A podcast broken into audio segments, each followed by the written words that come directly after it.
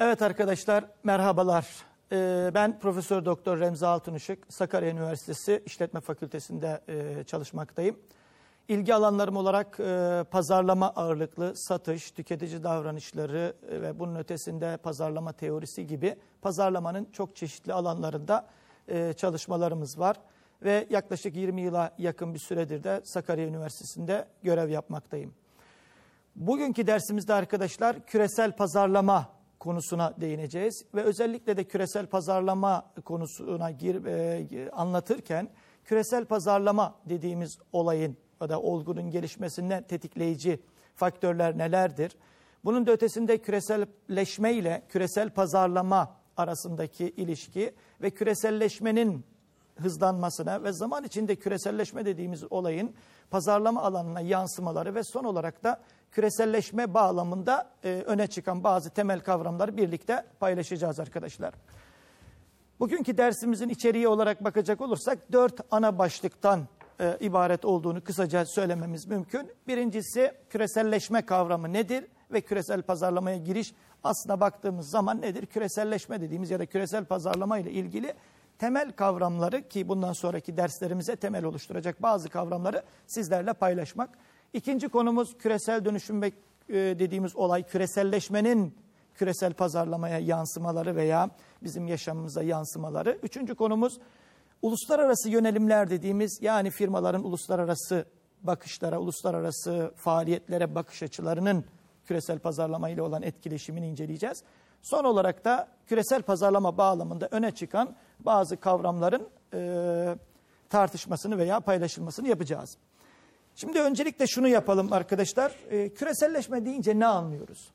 Yani küreselleşme bize ne çağrıştırıyor? Onları isterseniz paylaşalım. Evet, kimden başlayalım? Sinan Bey, küreselleşme deyince size ne çağrıştırıyor ya da küreselleşme ne ifade ediyor? Küreselleşme hocam bana malların, e, fikirlerin, düşüncelerin çok hızlı bir şekilde bir ülkeden diğer ülkeye geçiş yapabilmesi. Evet, burada diyorsunuz ki hızlı hareket. Evet. Tamam, ülkeler arası hızlı hareket. Evet. Siz ne düşünüyorsunuz? Evet Fatma Ben Hanım. zamana karşı yarış diyorum hocam. Zamana karşı yarış. Zaman Rally çok pistinde kısa. değiliz ama. Evet. yani zaman çok kısa hemen onu yaymak, rekabet etmek e, şeyler arasında, firmalar Yani arasında. zamana karşı yarış. Evet, güzel. Şükran Hanım. Hocam küçük bir yerde satışı başlayan, pazarlaması olan bir ürünün dünya çapına yayılması ve ün kazanması. Küresel Evet. anlamda. Şöhret. Evet. Evet, lütfen. Ee, dış ticaretin artması olabilir. Dış ticaretin artması. İthalat Güzel. değil. Göksu Hanım. İşletmeler için düşünecek olursak yeni bir pazar, yeni bir mal. Yani Yeni yeni bir pazar, yeni bir mal. Ee, yeni pazardan kastınız nedir? Onu biraz açabilir miyiz? Ee, yani mevcut e, pazarlama sisteminden farklı bir sistem. Mevcut pazarlama sisteminden farklı bir sistem. Güzel. Evet. Siz malların, fikrin, e, yeni fikirlerin, teknolojinin sürekli bir akış içerisinde olması. Bence. sürekli bir akış içerisinde ve Erhan Bey sizden de alalım. Hocam e, piyasa ekonomisinden geçiş, geçiş aşamasından bu yana e, üretilen mal ve hizmetlerin herhangi bir kota olmadan, herhangi bir sınır olmadan e, dünya çapına yayılması e, sadece mal ve hizmet değil de kültürel açıdan da bunun yayılması anlamında ele alabiliriz. Evet. O zaman şöyle soralım sorumuzu. Diyelim ki e, bir A firması ürettiği ürünleri yan komşu ülkeye satışa başladı.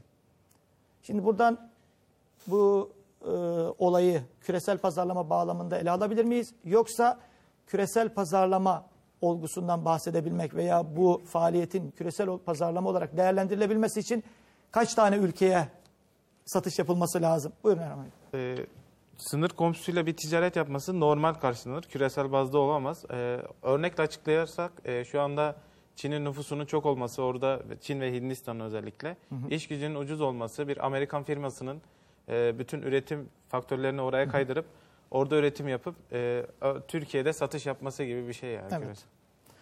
Evet olayın biraz da bakarsak şöyle tanımlar sizlerin verdiği tanımlar e, çerçevesinde arkadaşlar küresel pazarlama veya küreselleşme dediğimiz olay sadece e, ağırlıklı olarak verilen e, bilgilere bakarsak sizlerin e, görüşlerine küresel pazarlama nedir? E, baktığınız zaman sadece işin pazarlama satış kısmı ürünlerin birden fazla veya dünya ölçeğinde değişik ülkelere satılmasıyla alakalı olduğunu görüyoruz. Ama Erhan arkadaşımızın dediği gibi küreselleşme arkadaşlar çok daha farklı bir şey. Etkilerini tabii 1940'larda hatta daha öncesinde de göstermiş olsa da e, olsa bile pazarlama literatüründe küreselleşmenin etkisi ve küresel pazarlama dediğimiz olgu e, Theodore Levitt'in 1980'lerin başında yazmış olduğu e, pazarların küreselleşmesi veya Globalization of Markets isimli makalede bu tartışma başlatılmıştır. Ve e, söz konusu makale birçok tartışmanın özellikle pazarlama alanındaki birçok tartışmanın ilk tetikleyicisi olmuştur. Sadece bu makaleye atıfta bulunarak onu eleştirerek yazılan makalelerin sayısı binler, on binler seviyesindedir arkadaşlar. Dolayısıyla küreselleşme dediğimiz olay sadece dış pazarlara ya da bir ülkede ürettiğiniz ürünlerin e, birden fazla da olabilir. Çünkü bu bağlamda biraz sonra da gireceğimiz bazı konular var. İşte ihracat dediğimiz, e, uluslararası pazarlama dediğimiz ve bir de küresel pazarlama dediğimiz kavramlar var. Bunları bugün ayrımlarını yapacağız ve bunun ötesinde de küreselleşme dediğimiz olay pazarlamaya nasıl ya da pazarlama uygulamalarına veya pazarlama bakış açımıza nasıl yansıyor bunlar üzerine duracağız. Buyurun. E, hocam e, finansal sistemler e, küreselleşmeye giriyor mu? E, mesela Amerika borsası, Türkiye borsası, orada yapılan yatırımlar küreselleşmeye giriyor Tabii mu? ki tabii ki şunu söyleyelim. Arkadaşlar küreselleşme dediğimiz olay sadece pazarlama veya ihracatla alakalı değil. Ders notlarınızda da yer aldığı gibi küreselleşme olgusu malların, hizmetlerin, fikirlerin, düşüncelerin, yaşam tarzlarının, bakış açılarının hatta ve hatta kültürlerin nedir? Değişik ülkeler tarafından paylaşılması.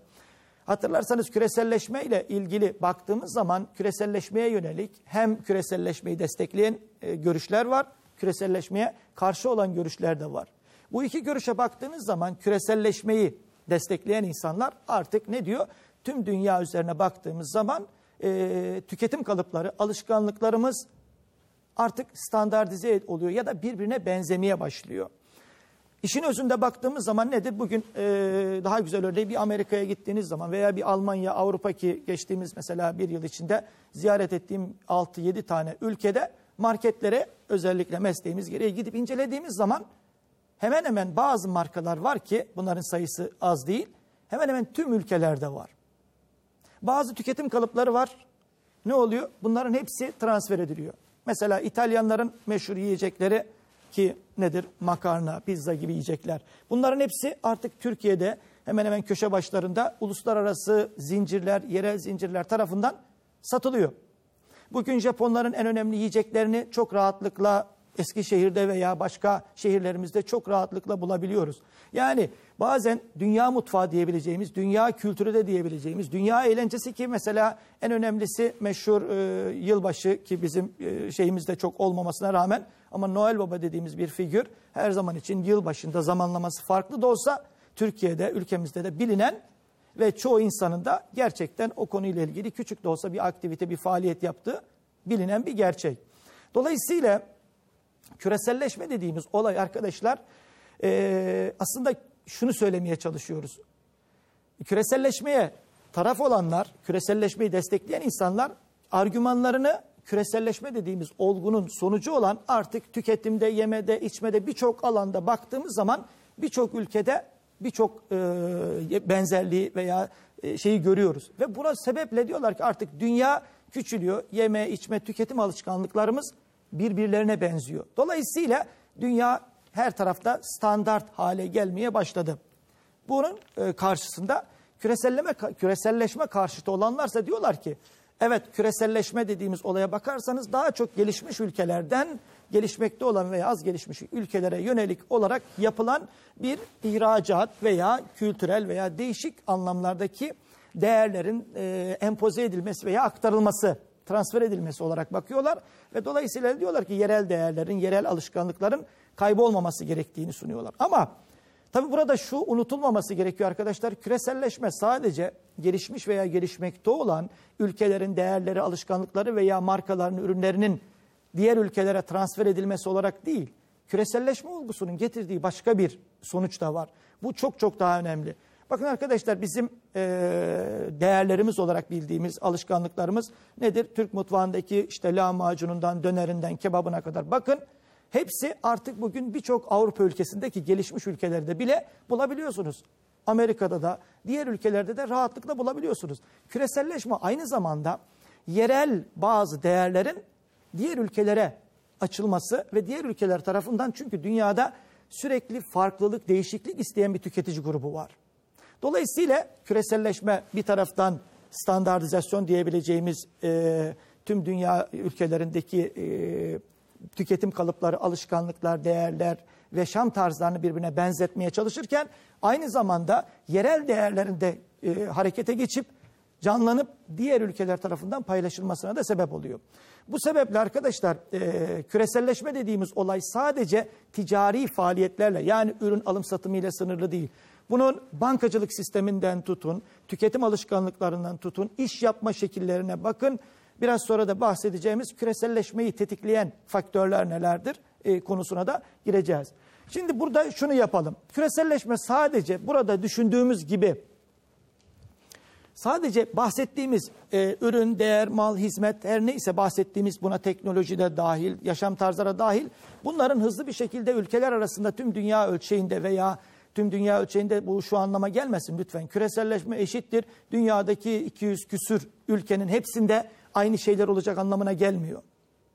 Bunu unutmayalım. Ama bazı değerler vardır ki dünyanın neresine giderseniz gidin her yerde karşınıza çıkabilen ve çoğu zaman da inanın ilk zamanlar yani biz de bazen işte karşı olsak bile bazı yerlere gidiyorsunuz ki o bizim küresel markalar, ürünlerde bizim açımızdan kurtarıcı olabiliyor veya onlar bizim damak zevkimiz haline gelmiş, alışkanlığımız haline gelmiş. Şimdi bunun ötesinde e, küreselleşmeyi sadece bu yönüyle bakmayalım. Olayın ticari faaliyet veya bir transfer olayının ötesinde peki hala küreselleşme bizim yaşamımızda nelere sebep oluyor? Biraz önce sizlere dağıttığımız önünüzdeki kağıtlar var, bu formlar. Bu formlarda şöyle bir şey düşünelim arkadaşlar. Sabah kalktınız, kalkış saatiniz artık 6, 7, 8 kaçsa. Kalktıktan sonra tekrar yatıncaya kadar ki süreçte şöyle hayatımızı, yaşamımızdaki biraz daha böyle canlandıralım. Nedir mesela burada bahsettiğimiz zaman sabah kalktığımız zaman işte tıraş, parfüm falan e, olayı var. Bakım, cilt bakım, kişisel bakım. Ardından bir kahvaltı dediğimiz yeme içme faslı var. Sonra işe gidiyorsunuz. Bina, yüksek katlı binada e, aşağı e, oturuyorsanız asansöre inip çıkıyorsunuz. Sonra işe giderken arabanız, vasıtanız var. İşe gittiğiniz zaman kapıdan içeri girerken emniyette ya kart basıyorsunuz ya bir şeyler yapıyorsunuz. İş yerinize gittiniz bilgisayarlar var, içinde yazılımlar var. Daha sonrası öğle yemeği. Sonrasında ne yapıyorsunuz? Akşam mesainiz bitiyor. Tekrar geliyorsunuz. Bazı durumlarda mesai sonrası ne bileyim e, fitness merkezlere sağlık ya da spor türü faaliyetlere gidebiliyorsunuz. Sonra akşamleyin belki eğlenme amaçlı olarak sinema, tiyatro veya evinize geldiğiniz zaman değişik eğlence türleri araçları var. Televizyon işte videosuydu ya da diğer filmleri izleyebiliyoruz. Bunları düşündüğümüz zaman elinizde verilen bu şeylere her birisiyle ilgili aklınıza gelen kullandığımız hayatımızda olan markaları yazmanızı istedik sizden. Evet bunları yazdığımız zaman yazıldı değil mi? Pekala bu markalara bir şöyle baktıktan sonra arka sayfada yazılan markalar var. Bu markalardan kaç tanesi sizin listenizde yer alıyor? Şöyle bir bakın. Yani günlük hayatımızda çoğu zaman dikkat etmediğimiz şeyler var arkadaşlar. Ondan fazla hocam. Efendim? Ondan fazla. Yani. Evet. Hemen Ve hemen yarıya yakın yani. yarıya yakını. Bunların kaç tanesi yerli marka? Evet. Kaç tanesi yerli marka? Çok azı değil mi? Aynen. Bint. O zaman biz tüketici olarak, birer tüketici olarak farkında olmadan küresel pazarlamanın veya küresel tüketici grubu dediğimiz grubun bir parçası olmuşuz fakat farkında değiliz. Yani hemen hemen hayatımızın çünkü artık markalar belli amaçlarla bize imaj, figür yani görsel olarak bize bir şeyler katıyor ama bazılarını biz farkında olmadan mesela benim hep merak etmiş olduğum bir şey vardır. Kaçımız inip çıkarken asansörlerin hangi marka, neresi, hangi ülkeden olduğunu Ve biraz önce yazdığınız markalara da biraz bakarsanız bunların ülkelerine bakın. Dünyanın hemen hemen birçok yerinden, birçok bölgesinden gelen markalar. Bugün ülkemizdeki otomobil markalarına bakın. Bundan 15 sene önce yani kaç tane marka vardı ve bunların kaç tanesi yerli, kaç tanesi yabancıydı. Şu anda yerli kaç tane var ya da var mı? Evet gördüğümüz gibi aslında biz küresel pazarlama dediğimiz olgunun ya da küreselleşmenin bir yansıması olarak küreselleşmenin etkisini kendi hayatımız içine girmiş. Fakat biz bunun çoğu zaman farkında değiliz. Ama siz de gördüğünüz gibi markaların büyük bir kısmı, sayıların büyük bir kısmı artık küresel markalar, küresel ürünler olduğunu söyleyebiliriz.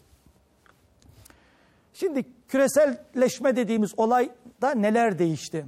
Küreselleşme bizim nelerimizi değiştirdi? Kısaca onlara bir özetlemeye çalışalım arkadaşlar. Birincisi tüketim alışkanlıklarımız artık ciddi anlamda değişti arkadaşlar ve değişmekte her geçen gün. Bakın bundan bir 10 sene 15 sene öncesine kadar biraz benim yaşımda müsait olduğu için Anadolu'da halen daha var. Kahvaltı dediğimiz zaman ne geliyordu aklımıza? Çorba veya bizim bildiğimiz uluslararası kahvaltı dediğimiz işte zeytin, peynir ve benzeri işte şeyler. Doğru mudur? Artık buna ne diyorlar? Continental breakfast dedikleri uluslararası kabul görmüş şey. Ama baktığımız zaman artık bizim mutfağımızda yiyecekler bundan 10 sene öncesine kadar mantar dediğimiz bir şey var kültür mantarı. Artık bakıyoruz birçok yiyeceklerin artık bir parçası olmaya başladı.